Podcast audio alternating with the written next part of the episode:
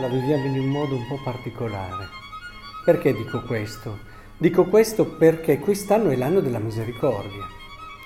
E se c'è una figura che non solo l'ha vissuta, questa in tanti, ma l'ha anche spiegata, ha, gli ha dato un fondamento teologico, ha fatto capire che la misericordia non è semplicemente il Dio bonaccione o che non dà peso alle cose, che sconta tutto, che alla fine, ma sì, anche perdona, magari anche in modo serio, ma però rimane sempre un discorso chiuso all'interno dell'uomo, all'interno del dare e avere dell'umanità.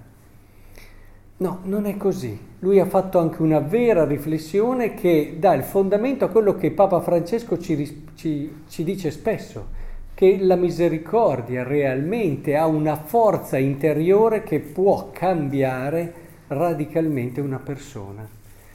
Sono tanti i modi con cui possiamo cambiare un comportamento. Ho visto persone che con una paura hanno cambiato. C'è degli esempi, c'è gente che non riusciva assolutamente a smettere di fumare. Dinanzi a un verdetto medico che gli hanno detto o smetti o ha smesso. Eppure prima non c'erano mai riusciti. Ma sono tante le cose che a volte facciamo per paura. Oppure ci possono essere anche degli obiettivi, delle, delle finalità chiuse in noi, per noi stessi, che possono motivarci e spingerci a realizzare certe cose, a cambiare certi, certi comportamenti. Facciamo un esempio. Ci sono persone che per la dieta eh, riescono a fare dei sacrifici che neppure i monaci del deserto facevano, ma che se dovessero farlo senza un obiettivo bello chiaro, eh, al di fuori della dieta non riescono a togliersi nulla o quasi nulla. Capite, c'è un obiettivo, c'è qualcosa che vuoi realizzare, c'è gente che in nome della carriera, in nome del raggiungere un determinato posto, eh, si è sottoposta a delle rinunce, a volte anche forse che andavano contro alla loro umanità, perché certi posti richiedono anche il troncare tante relazioni di amicizia, non c'è il tempo, eh, troncare anche il giusto tempo che devi dare a, ai tuoi familiari ai tuoi figli e così via, ma lì c'è un obiettivo e si va e anche qui si riescono a cambiare i comportamenti per questo.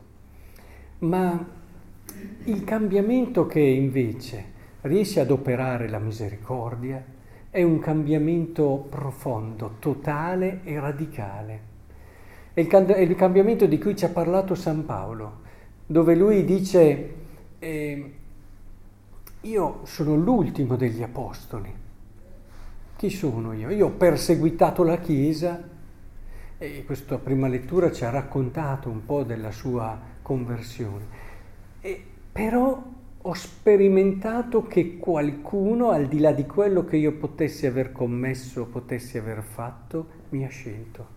Mi ha scelto, mi ha amato ed è diventato un orizzonte di senso profondo, proprio perché non si è fermato a quello che sono io, ma mi ha mostrato la grandezza e la bellezza che era lui. Eh, sono due no, i modi in cui si può eh, aiutare una persona. O gli fai vedere quanto è brutta, no? Guarda lì che peccati che hai fatto, ma guarda come ti sei abbassato, ma guarda, ci sono alcuni che dicono che per cambiare devono toccare il fondo, no?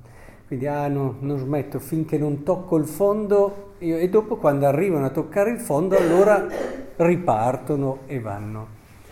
E quello può essere, guarda, a volte c'è anche una predicazione che fa vedere proprio eh, il peccato, l'assurdità del peccato, eh, come il peccato vada contro la tua persona, eccetera. E questo può scuoterti. Ma Dio sceglie soprattutto un'altra strada, che è quella di farti vedere qualcosa di più bello, che è Lui.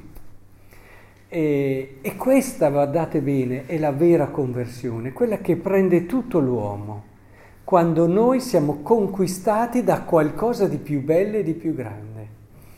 E allora sì che pian piano tutto il nostro essere desidera, cerca e tende a questa novità e supera anche i suoi limiti e i suoi peccati.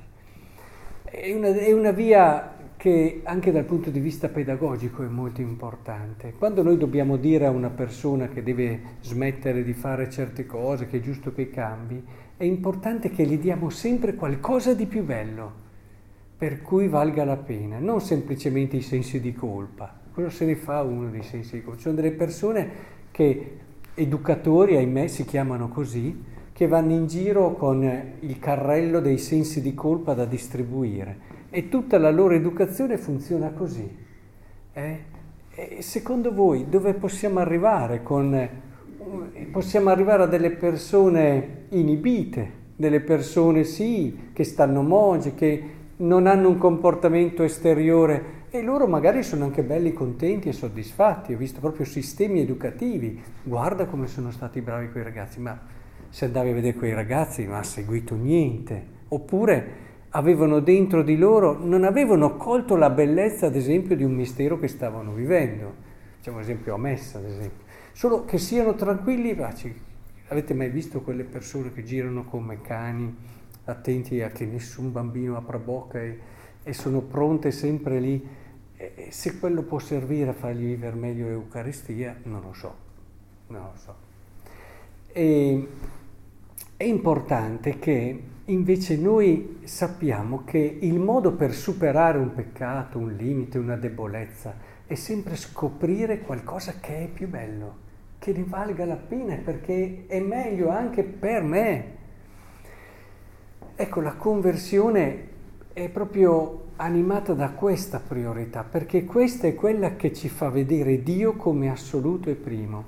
Infatti San Paolo eh, ha sviluppato tutta la teologia della grazia e quindi e ripete, guardate che non sono le nostre opere, il nostro essere bravi, il nostro impegno che ci salva, ma è la salvezza di Cristo.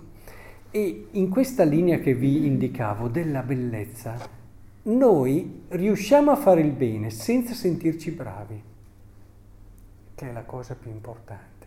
Perché ci sono persone che si impegnano molto, ma si sentono anche molto brave perché si impegnano. E questo non credo che sia proprio un aiuto. E, e, lo capiamo dal fatto che anche sono abbastanza facili al giudizio. E dicono, eccolo là, che non lo fa, guarda quell'altro che sbaglia, guarda quella. Quando uno fa così vuol dire che si sente bravo, ma se voi siete, vi sentite, se qui dentro facciamo un esperimento, se il Signore vi desse la grazia, che è una delle grazie più importanti, eh, di farvi sentire qui dentro gli ultimi, chiedetela ogni tanto questa grazia in questa cappellina io sono il più piccolo, l'ultimo. Secondo voi vi viene anche solo il pensiero di giudicare gli altri? Secondo voi? Ma qui ultimo non è in senso diminutivo. Ultimo vuol dire avere la libertà di non essere attaccato alla posizione in cui sono perché ho il cuore ripieno di qualcos'altro.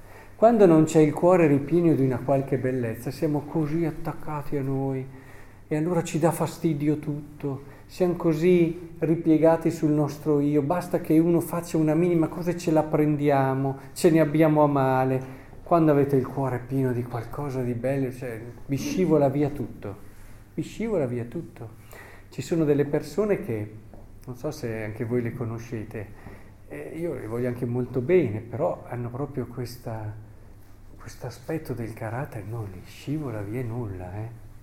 Dopo anni, dopo anni, non scivola via nulla.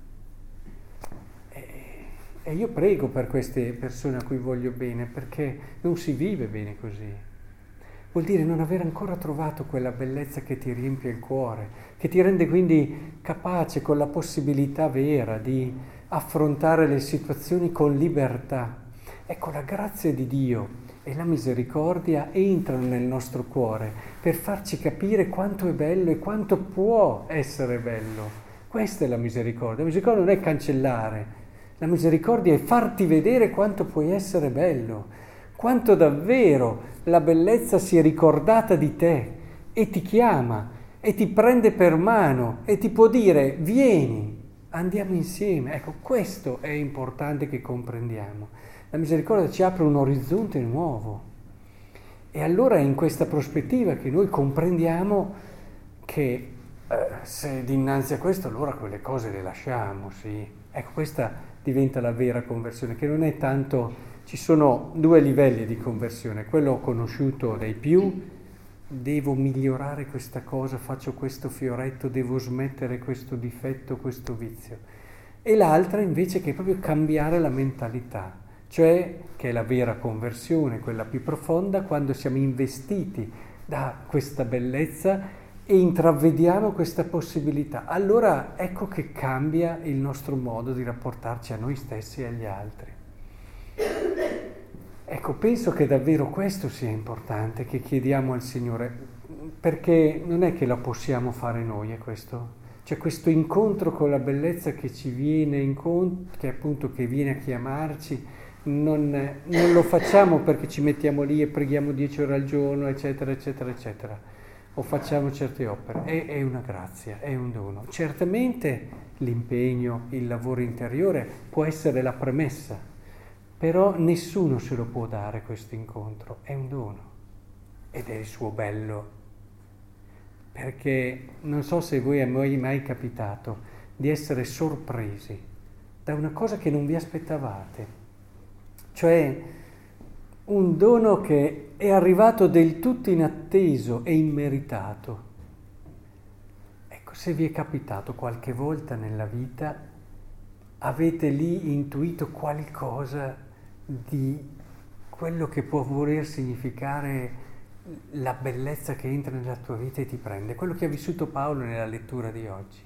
È arrivato Dio nella sua vita, è arrivato qualcosa che lo ha conquistato, non se lo meritava, non era, non, stava andando per tutt'altro, quindi ecco, è proprio quello che apre il nostro cuore ci ferisce dentro, usano i santi questa espressione, una ferita, ferita d'amore, i mistici soprattutto, ci ferisce dentro nel senso che non, cioè, è quasi un dolore, tanto è grande e bello quello che si apre dinanzi a noi.